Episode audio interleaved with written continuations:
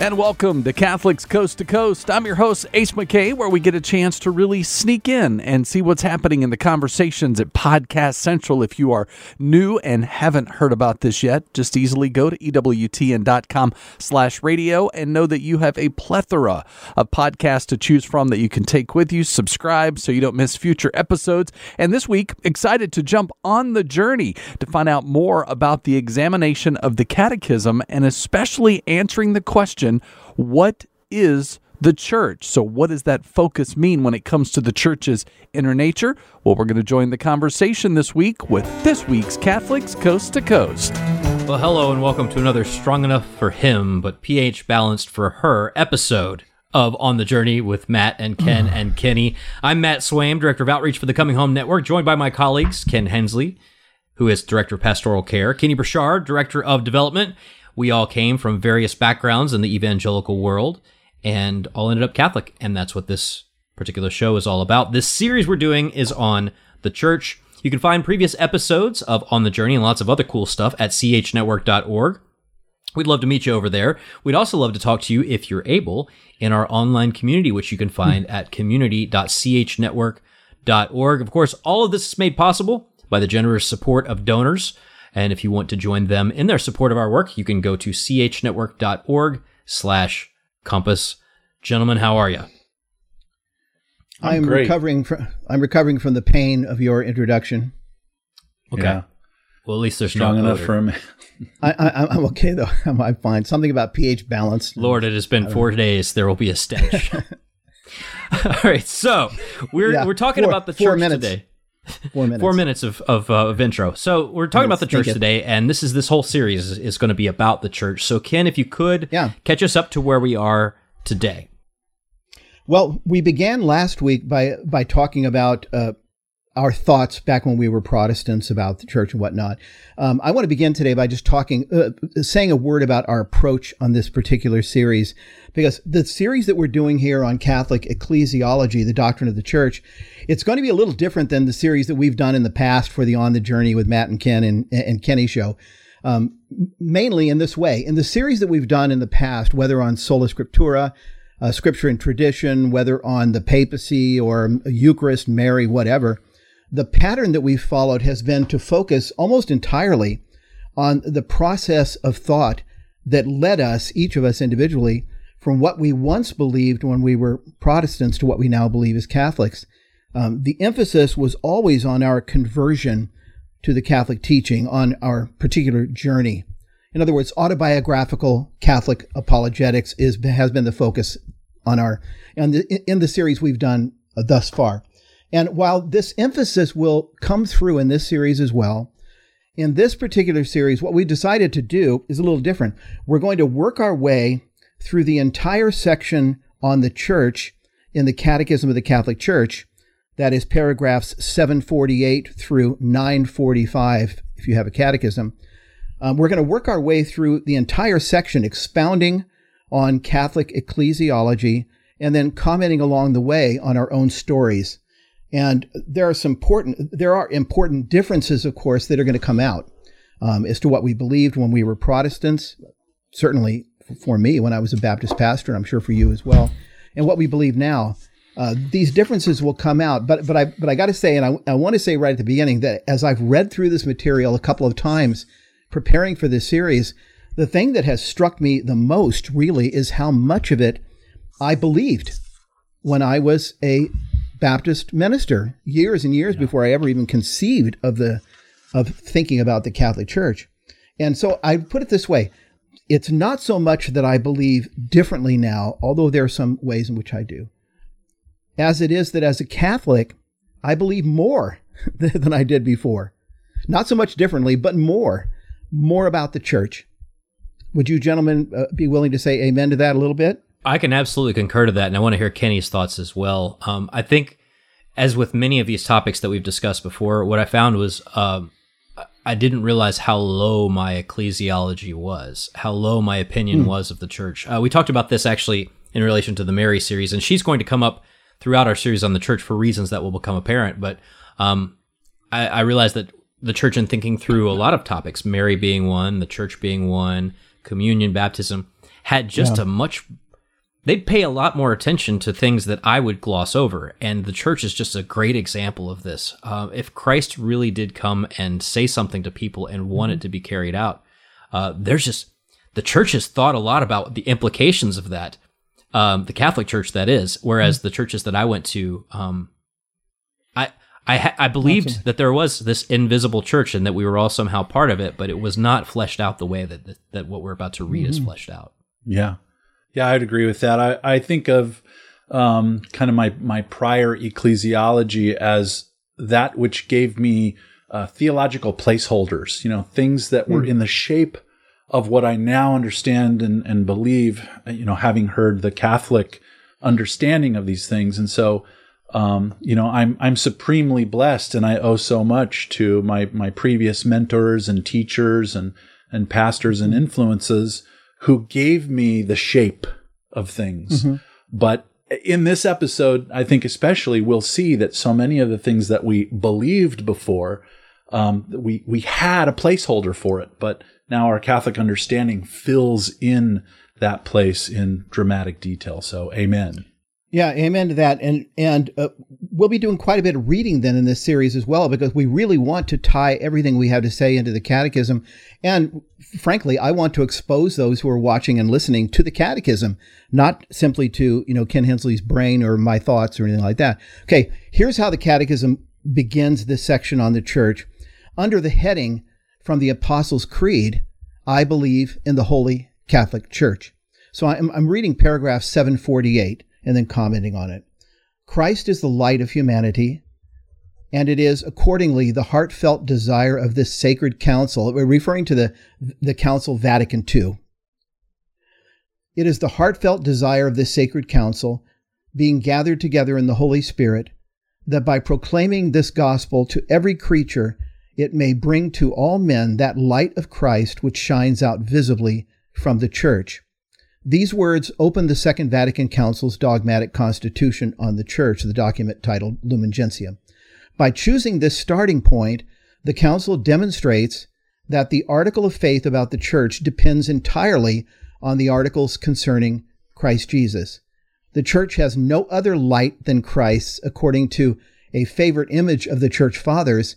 The Church is like the moon, all its light reflected from the sun. And I, I, I, let me begin by saying that as a Baptist, if someone had put this paragraph in front of me and read it to me, I would have thought, what a beautiful, what a wonderful way to begin talking about the church.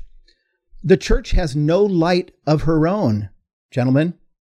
To the extent that the church functions, in fact, as a light in the world at all, it's only because Christ, and to the extent that Christ is in his church, speaking through his church, working in and through his church, serving the world through his church. The church is the moon. I, I love that image. Jesus is the sun whose light is reflected in the church.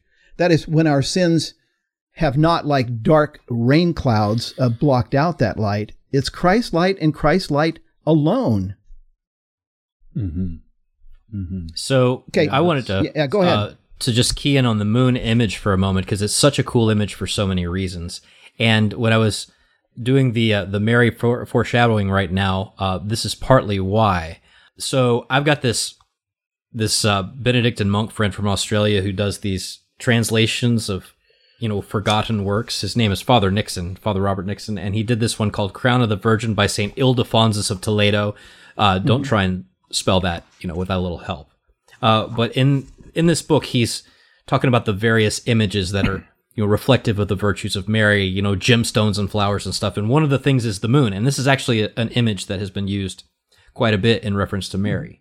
Um, so it says this about the moon. It says the moon receives its own light from the supreme light and source of all light, the sun, and thus serves to illuminate the night. It is mild and lovely, casting ref- refreshing dew upon the earth, while exposing thieves in the hours of darkness and repelling them from from their nefarious deeds. Uh, you reflect God's magnificence in, magnificence in your own being, but you do this in a mild form, gentle yet clear, communicating and transmitting the light of the sun faithfully. And thus you illumine the night of our sorrow and put to flight the impulse to sin, and so on and so forth. Uh, I think we talked about in this series with with Mary how sometimes if you're having difficulty with understanding Mary, uh, you know, sometimes the easiest thing to do is take the word Mary and substitute it with the word church. And I think this is a perfect example of this. Mary receives no, she doesn't, she's not the origin of her own purity or light or. She's merely transmitting what has been given to her by the true light. And in the same way, I I mean, we're going to see this this image overlapping over and over through the course of this, and, and even in when we call the the church a mother. But I just love this idea of the moon because, I mean, if the sun were to go out, moon would have no light. It just would not. there is no Zero. light coming from the moon without the sun. Zero, yes, no light. Okay, now uh, in paragraph 749, this same thought is continued and expanded on a little bit. So let me read that. The article concerning the church also depends entirely on the article about the Holy Spirit, which immediately precedes it. So you, you have the articles about God, and that is in the in the um in the creeds. The articles about Jesus Christ, then the articles about the Holy Spirit, and then follows the church. Indeed, having shown that the Spirit is the source and giver of all holiness, we now confess that it is He who has endowed the church with holiness. The church is, in a phrase used by the fathers, the place where the Spirit flourishes. And I just want to emphasize how much I agree with this, and I would have when I was a Baptist as well. This is where we have to begin our study of Catholic ecclesiology. Because when every single Sunday in Mass, when we all stand and we recite together the Nicene Creed's article on the church, that is, um, I believe in one holy, Catholic, and Apostolic Church, we are not talking about traits that the church possesses in her own right. We're talking about endowments. We're talking about gifts. We're talking about, just as you just said, Matt, about regarding the Virgin Mary, we're talking about endowments that Jesus, the head of his church, and the Holy Spirit has given to the church. In fact, the Holy Spirit is often referred to as the soul of the church, and paragraph 750 makes this explicit. To believe that the church is holy and Catholic, and that she is one and apostolic, as the Nicene Creed adds, is inescape is, is inseparable from belief in God, the Father, the Son, and the Holy Spirit. We, attri- we attribute clearly to God's goodness all the gifts he has bestowed on his church. Mm-hmm. This can be a, a really good place, Ken, to talk about something I've I've heard a lot since I've become Catholic, getting into conversations with people mm-hmm. about what it means to be Catholic and the Catholic Church. And I don't know how much you guys have heard this, but sometimes people will say, you Catholics just can't stop talking about the Catholic Church. It's like all you ever talk about, you, hmm. you know, church, church, church. And we, we, on the other hand, would talk about Jesus, Jesus, Jesus. and this goes back to the, you know, the, the, the reflex I think that I had before I was Catholic, which is to try to put an or in between everything instead of an and in between mm-hmm. things that go together what the catechism is saying here is that the church is what God has done. It is, in a sense, um, his workmanship, as the book of Ephesians says. We are his workmanship, you know, his great masterpiece. So it's not that we have these virtues in ourselves. These are, as you said, endowments. They're the the the the church is the work of the Lord in the world, and that's that's where the and goes. It's God and his church, Jesus and Yeah. his his body and his bride. And that's why I think it's so good that the Catechism chose to begin here, just to state this boldly and to state it, you know, to, to, to assert it explicitly that, that the church mm-hmm. has nothing of her own. It's all the work of mm-hmm. Christ. It's all the work of the Holy Spirit. This is how the whole topic is introduced. But at this point now, what the Catechism does is it begins to discuss the church in God's plan. Um, and this is a subject that we're going to be on for a couple of weeks. And so, Kenny, why don't why don't you launch this here? Because it talks about the names of the church, and then we will be talking about the images of the church, biblical images. So why don't you start Sure. us by talking about the names of the church? Yeah, and again, I'm I'm looking, as you said, Ken, at uh, at the Catechism specifically, uh, paragraphs 751 and 752, and I'll just read a little bit of of this. And uh, if you listen to the last episode, you'll hear a little bit of repeat here. Uh, last week we talked in our Catholic terminology section on um, the word ecclesia. So let me read though a little bit from paragraph 751 and make some comments. It says. The word church, Latin ecclesia from the Greek Ekkalein, to call out of, means a convocation or an assembly. It designates the assemblies of the people, usually for a religious purpose. Now, we said last time uh, that the word doesn't always have religious connotations, but in Scripture, the word is is adapted and adopted to the whole people of God mm-hmm. who are gathered for a particular purpose. And these two words that make up sort of the uh, the main chunk of uh, of the word or the or the word as a, as a whole, ek kaleo, uh, out of called, called out of.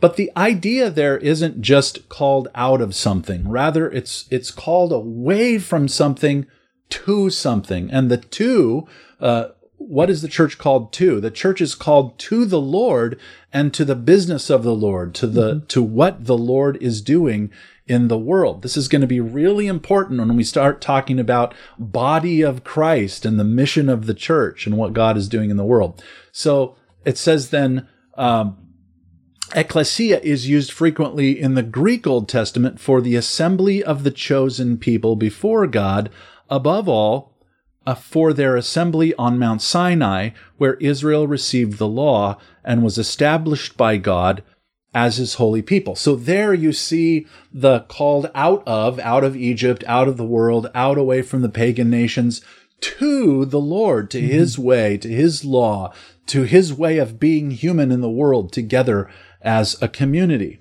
Let's see, where did I end up? Okay, by calling itself church the first community of Christian believers recognized itself as heir to that assembly. In the church, God is calling together his people from all the ends of the earth. Let's pause there. The, uh, the, the, and, and again, the church doesn't just take this word to itself.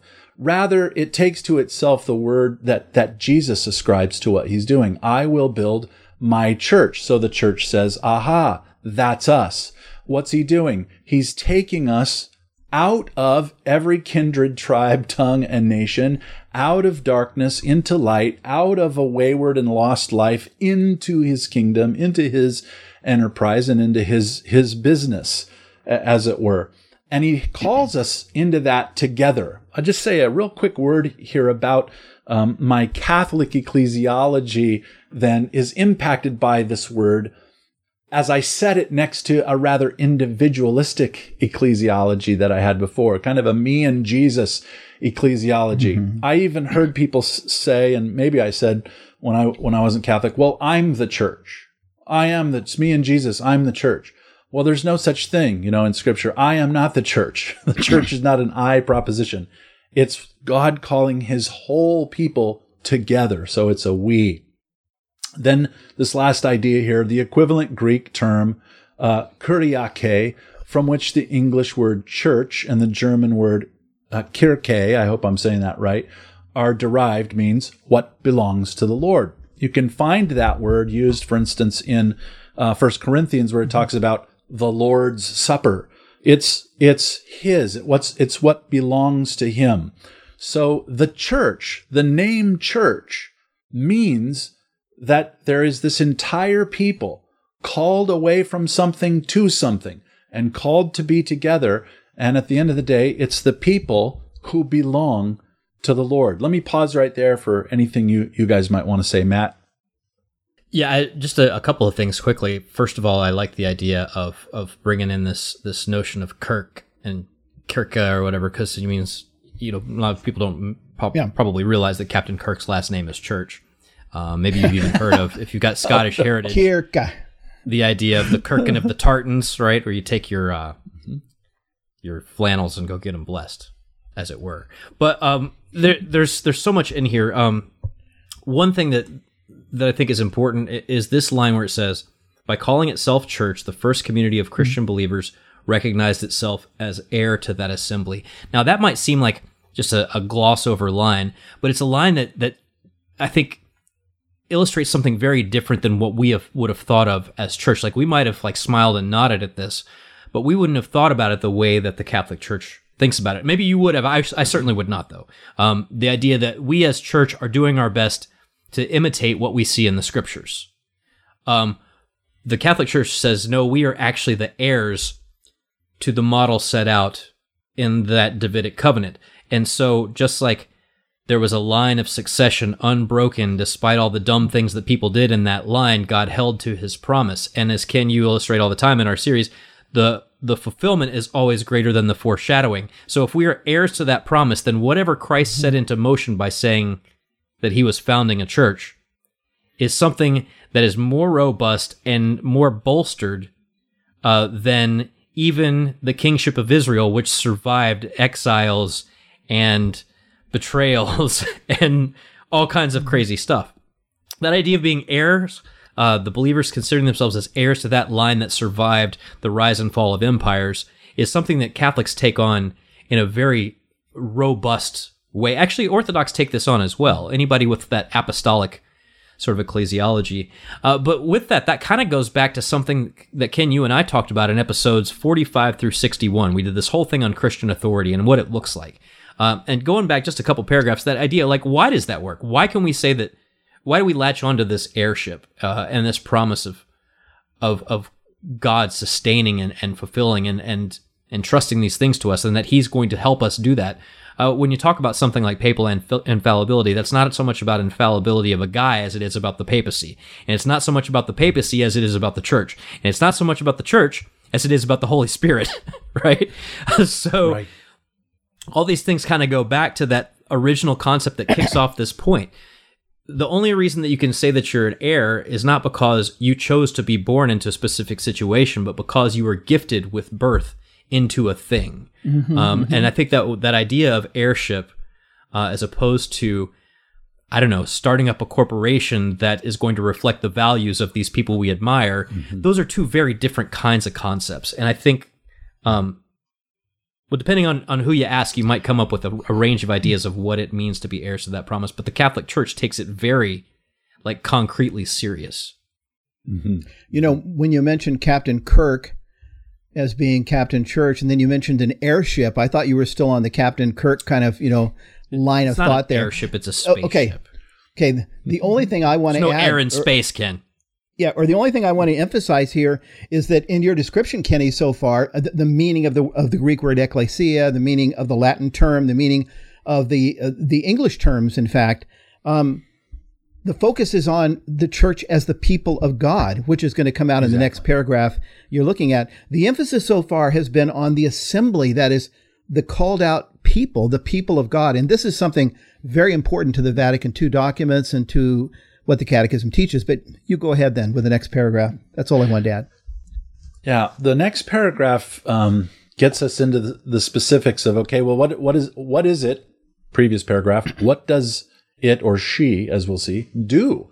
And in paragraph seven fifty two, we read this: In Christian usage, the word church designates the liturgical assembly, but also the local community or the whole universal community of believers. These three meanings are inseparable.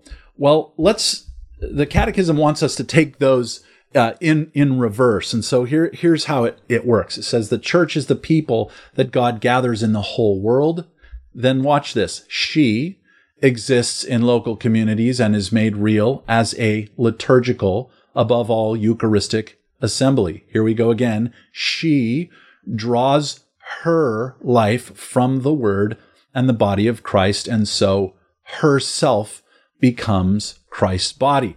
So there's two big ideas that I want to unpack here, and then I'll toss it to you guys.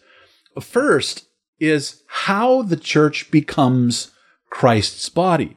And the catechism says essentially by word and sacrament, by taking in God's word and by taking in the body of mm-hmm. Christ in the Eucharist. And second, the identity of the church in becoming Christ's body is that she becomes her. So the catechism is using this she and her language, which is really Paul's ecclesiology in Ephesians chapter 5, verse 32. He says, This is a profound mystery. And he's been talking about how a husband loves his wife and how a wife responds to her husband. And there's head and there's body and there's this mutuality of connectedness and submission and love and cleansing and all the things that go on and the, the beautification uh, uh, of each's life. And he says, now this is a profound mystery, but I am talking about Christ and the church. Now remember, guys, I said at the beginning that I had theological placeholders before I was Catholic. For instance, the term bride of Christ. I would have used that, that the church is the bride of Christ. I would have said that. My Catholic ecclesiology puts that in there and fills it out for me. Uh, the term that I heard from um, Pope Benedict Pope Benedict XVI, uh, uh, Joseph Ratzinger, in his book on Catholic ecclesiology or Catholic theology, says this is nuptial language. The way that the the New Testament talks about the church is nuptial or marriage language, the language of being one flesh with Jesus. And that's done by receiving the word of the Lord and by receiving the body and blood of Christ in the Eucharist. This gathered people becomes one flesh. The Catechism says mm-hmm. universally. That is, I join in one flesh the entire universal people of God, both in heaven and on earth. I become united to Jesus and to all of them when I hear the word and I receive the Eucharist. But then locally, when I gather together with those believers in my locale, and then liturgically, when we do the work of the Lord together in our gathering, when we celebrate the Mass and we celebrate the Eucharist, we become one with Christ in those places and in those ways. So that the church is not, like you said, Matt, a corporation. It's not an impersonal institution like a 501c3 nonprofit. Rather, her institution is a nuptial relationship with Jesus in which she mm-hmm. is his one flesh partner, covenant partner in the world. She becomes a full participant in the life and vocation of her head, of her husband. This goes all the way back to, to Genesis, where um, God says it's not good for man to be alone. I'll find a suitable helper for him. Mm-hmm. The New Testament wants us to see the church mm-hmm. as the suitable helper, the one flesh covenant partner of Jesus himself in the world. And I'll say a final thought and then toss it to you guys. This paragraph is why, uh, or one reason why at least, we as Catholics are able to use language about what the church is doing in the world in ways that may in some traditions only be used for what Jesus is doing in the world. Like we, well, that Jesus does that. You Catholics say the church does it. Well, it's because we are his one flesh covenant partner in the world. We are nuptially related to him in, in this way. We are his body in the world. So where we are, Jesus is, and where Jesus is, we are. I don't want to get us out into the weeds, but the other thing by regarding the church as the bride, uh, we also get into this idea of the church as a mother, uh, because this is a fruitful relationship, and mm-hmm.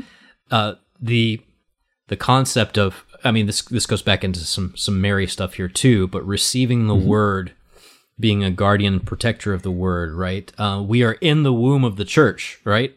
When you start to see this picture of what the church is and the robustness of this ecclesiology, uh, there are things that I used to read that I thought were kind of important and cool, but now I read them and they just have a whole different flavor to them. We're going to have to get onto more of this here in just a little bit. Uh, in the meantime, thank you for joining us for this particular episode of On the Journey as we continue to unpack what the church says about what the church is, at least the Catholic Church. I'm Matt Swaim, and thank you to my colleagues Kenny Burchard and Ken Hensley. Gentlemen, we'll talk you. to you next time around.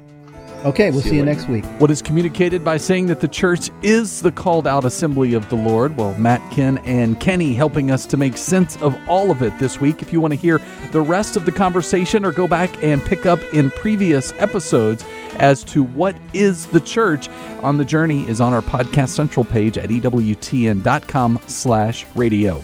I'm Ace McKay, and as we get set for a quick break, we are really going to dive into the life of Mother Teresa thanks to our friends at Saints Alive. Though she began her life in the most humble of ways, her spirit, tireless devotion to the poor also caught the attention of the world, and we will dive in to the beginning of the Saint Mother Teresa story with Saints Alive coming up on Catholics Coast to Coast.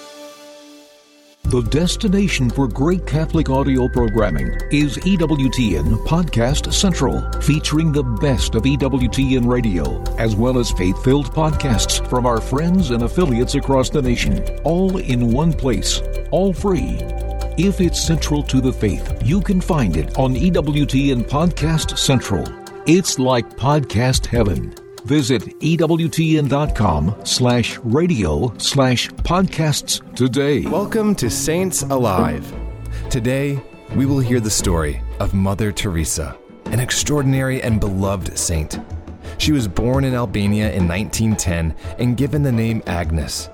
Though she began her life in the most humble of ways, her indomitable spirit and tireless devotion to the poor caught the attention of the world.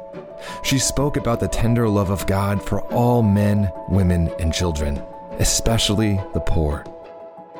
With the strength that comes from God, she stood up to the most powerful people in the world, exhorting them to protect the most defenseless among us, the unborn.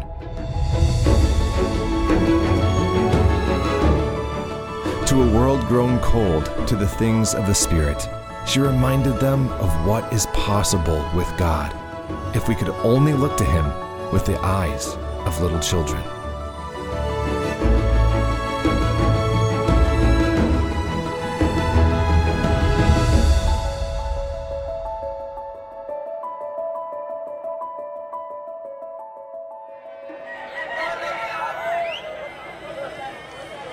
The sun over India rose hot above a steamy Calcutta. The streets were clogged with the hurry of merchants, the wares of peddlers, and vagrant beggars. An aroma, a blend of both bitter and sweet, of cooking fish and vegetable curries, wafted through the morning mist. On top of the morning's usual bustle and commotion, a palpable tension hung in the air. What began as a vague uneasiness began to coalesce into a concerted frenzy outside the Missionary of Charities Home for the Dying. A mob was gathering and growing.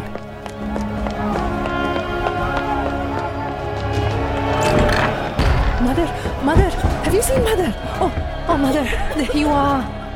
What is the matter, my daughter? What is troubling you?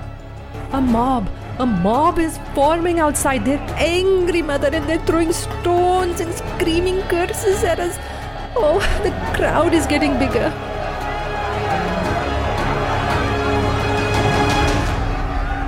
Come, Subhashini. Let us go to them. Go to them. Oi, Are we not Jesus' little lambs? Hmm? Will he not care for us in all our needs? Now, before I open this door, I want you all to listen to me. Is the servant greater than her master? Mother, what do you mean? Is the servant greater than her master? Hmm? If our Lord Jesus was hated, accused of falsehood, and condemned by a mob, can we, we who left everything to follow him, can we expect anything better? Mother Teresa opened the door and scanned the crowd with loving eyes, searching for a friendly face, but found not one. She closed her eyes and brought Jesus before her mind. Jesus, who stood before Pontius Pilate, while the ones he loved cried out, Crucify him!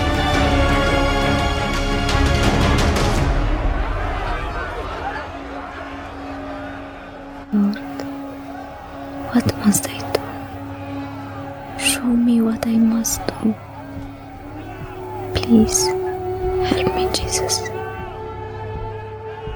The din from the crowd faded as Mother Teresa found her mind brought back to her childhood, when friends and family knew her as Agnes, to the day this love was kindled, her first Holy Communion.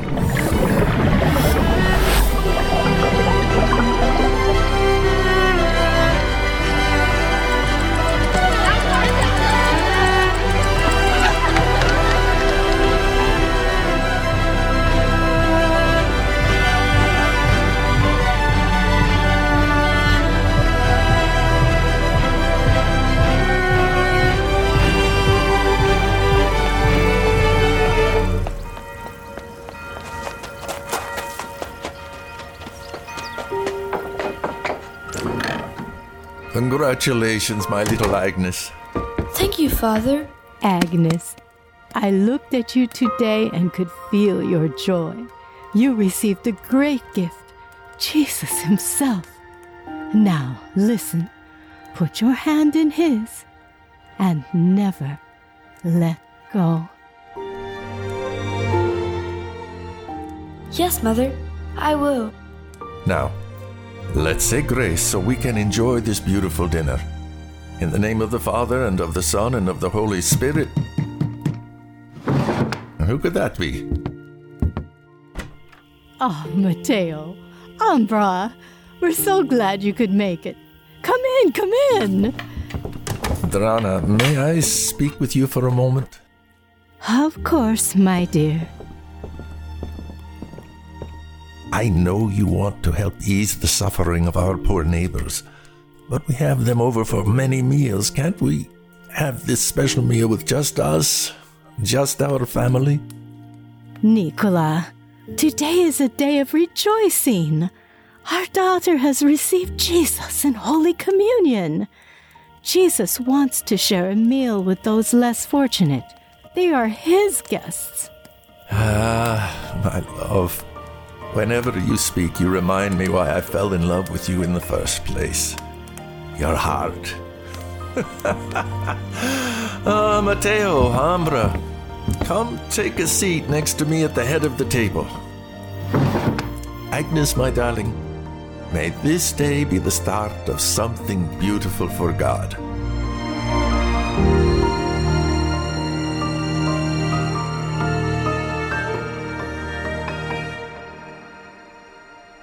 Agnes spent an idyllic childhood with her loving parents, brother, and sister. Her father, a successful businessman, was active in the political life in Albania and admired by many of the poor for his generosity. But when she was 12, her father suddenly became very sick and passed away. It was a tragedy for their family, but Drana carried on and offered up her suffering to God. Children, I know you are all grieving your father. This, this is a tremendous trial. But grief can either harden or soften hearts. Let's offer this sorrow to our Lord. The Lord will make something beautiful out of all of this. Yes, Agnes, He will. Now, everyone, wash up. We have guests coming over. What sort of guests? Some of them are our relations, but all of them are our people. My child, never eat a single mouthful until you are willing to share with others. And never forget, children, when you do good, do it quietly, as if you were throwing stone into the sea.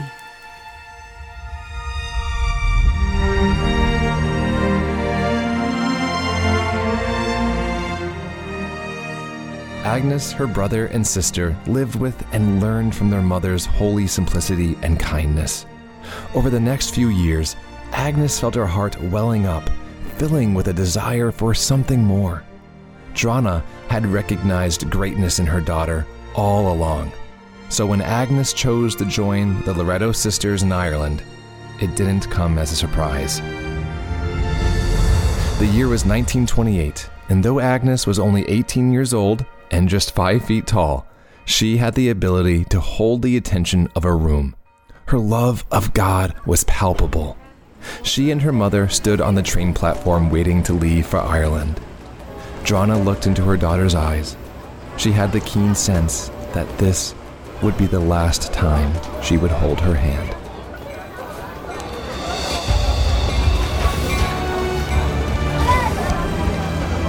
Put your hand in Jesus' hand and walk alone with Him. Walk ahead because if you look back, you will go back. Goodbye, my beautiful daughter.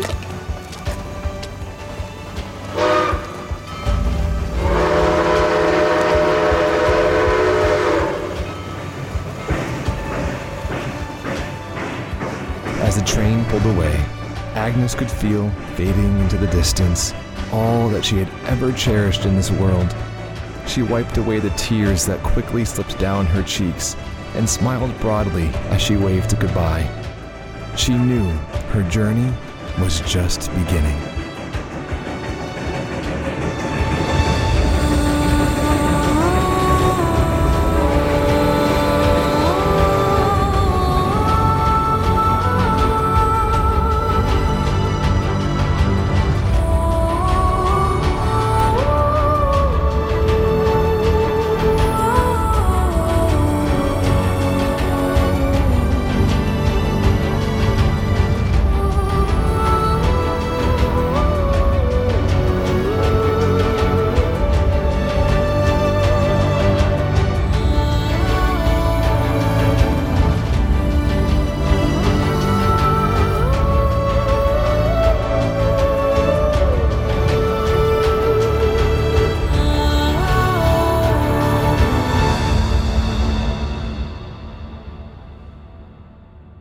Once she arrived in Ireland, Agnes joined the Sisters of Loreto and took the name Sister Mary Teresa in honor of Saint Therese of Lisieux.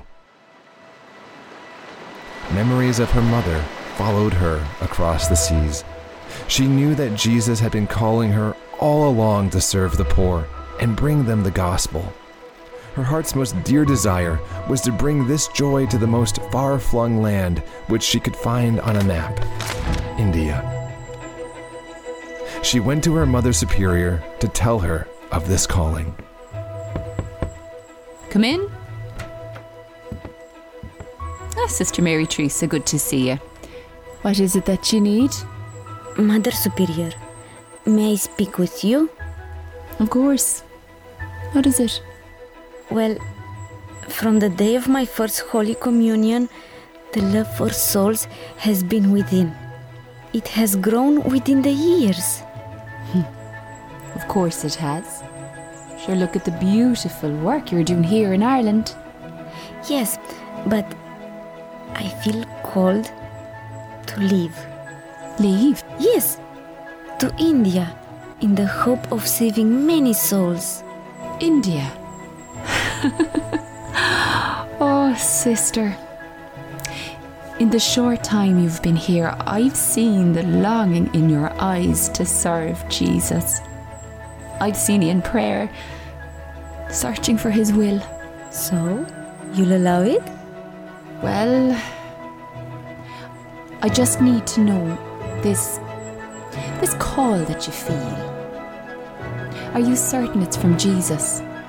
Yes, He's the one calling me. Hmm. Well, if this is where Jesus is calling you, who am I to get in his way? Go. Go to India, spread the news of his mercy and goodness. Thank you, Mother. Oh, thank you. Ah, that little sister. I hope the world is ready for her.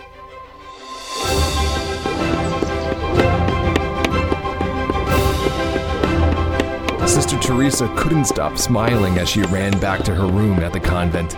Jesus' words came to her mind It is fire that I have come to bring upon the earth. How I wish it were already ablaze. With these words on her heart, she sat down and wrote to her mother. Pray for your missionary that Jesus may help her to save as many immortal souls as possible from the darkness of unbelief.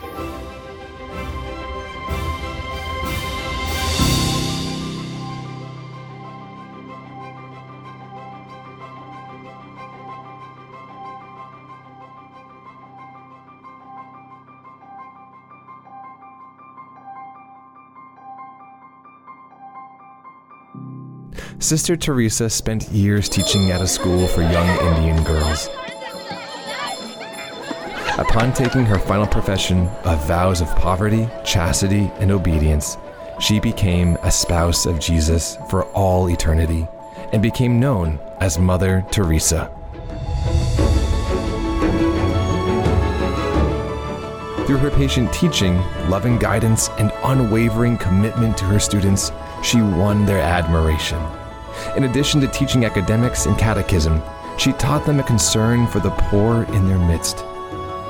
One hot September day in 1946, Mother Teresa made her way through the crowded streets when she heard a voice behind her. Mother! Mother Teresa! Ah, Pashini, where are you running off? I was coming to find you, mother. Where are you going? To a retreat in Darjeeling, but I will only be a few days. Now, what is on your mind, my child? Come, walk with me. I want to ask you a question, mother. Anything, my dear.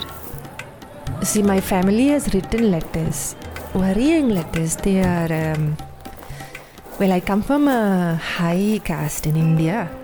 My father is very rich, and the word is spreading that I'm helping you feed and clothe the poor in the lower caste. Our neighbors call them uh, the untouchables.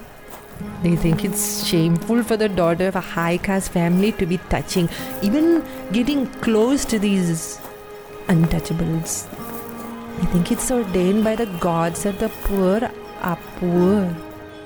Subhashini, for the true God, there are no untouchables.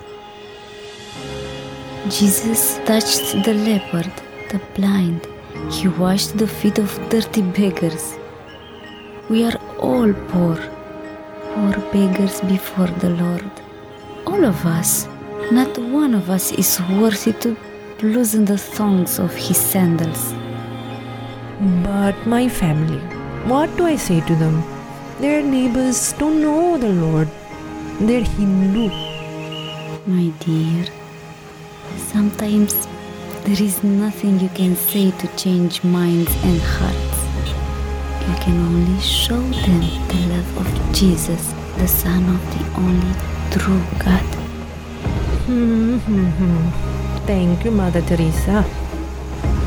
I knew you would have the advice that I needed. My train is calling. My dear, I'll be back soon.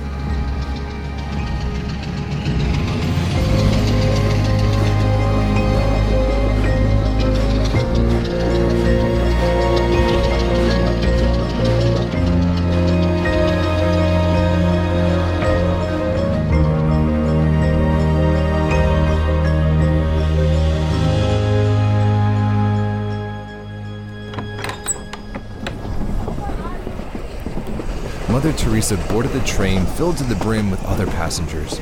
She moved about and found an empty seat. As the train pulled out of the station, she took out her rosary and began to pray. With her eyes on the majestic peaks of the mountains, her tender voice whispered Hail Marys on her lips. With the regular rhythm of the train tracks in her ears and her mind on Jesus, Teresa found herself plunged into deep contemplation of God.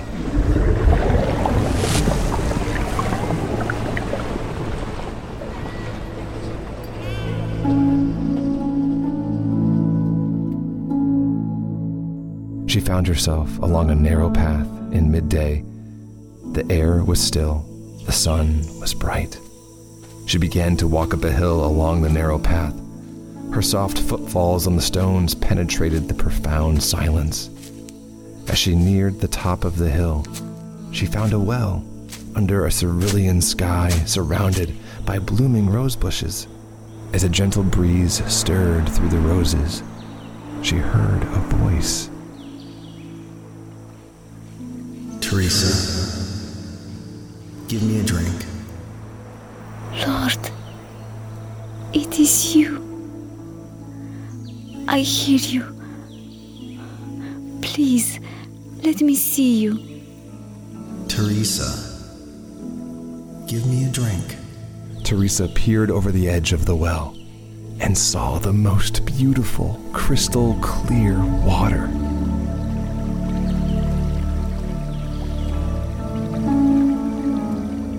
Thirst for you, Teresa. I thirst for your love. Give me a drink. As Teresa drew the water pail from the depths of the well, her soul tasted the infinite and mighty goodness of Jesus. She began to weep for joy that the Creator of the universe, who loved her before the world began, desired, thirsted, waited, and longed for her love in return. As she held the pail, she looked into the water and saw her reflection. Slowly, the image in the water transformed into the faces of men and women, boys and girls. They do not know me, so they do not want me. I thirst for all of them. Thirst to be loved by them. Teresa, be so very united to me as to radiate my love on souls. Let this word of mine echo in your soul. I thirst. Thy will be done. Not my will, not mine. In fighting the darkness of this world with my love, you will feel my desolation and abandonment on the cross. Even though you will not feel my presence, you must know that I am with you. Always.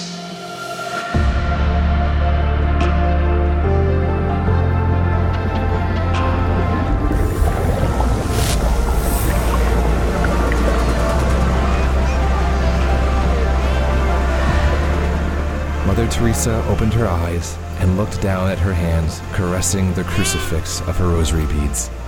The train came to a stop, and she realized she was already in Darjeeling. All the happy consolation which had accompanied the vision was finished, and not to return. But her heart was full with the certainty of God's love, her mind absorbed with purpose, and her will was steeled. This was her mission.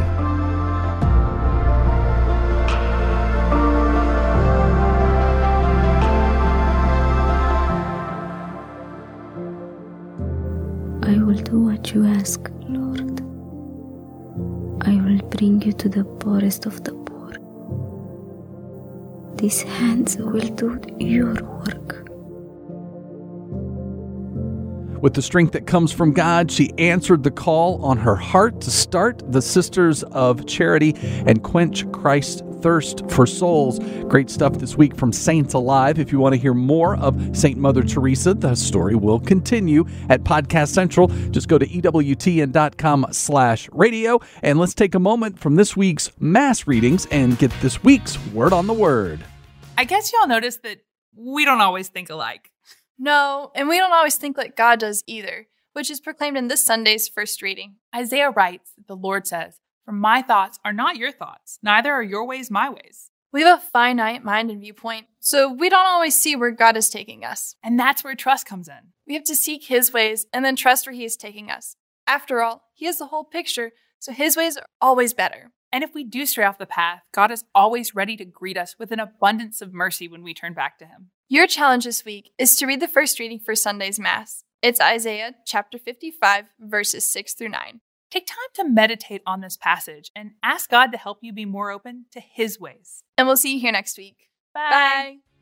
Hope that helps to break things down for you as you increase your time with God this week. And anytime you want to hear more of Word on the Word, check us out, Podcast Central at EWTN.com slash radio. That's going to do it for me this week. I'm Ace McKay. Thanks for spending time with us. And remember to subscribe and follow so you don't miss future episodes, but you can always catch up and binge on anything that you really are hungry for. And we hope you have a great rest of your week. Remember to let God define who you are. And I'll see you again for Catholics Coast to Coast.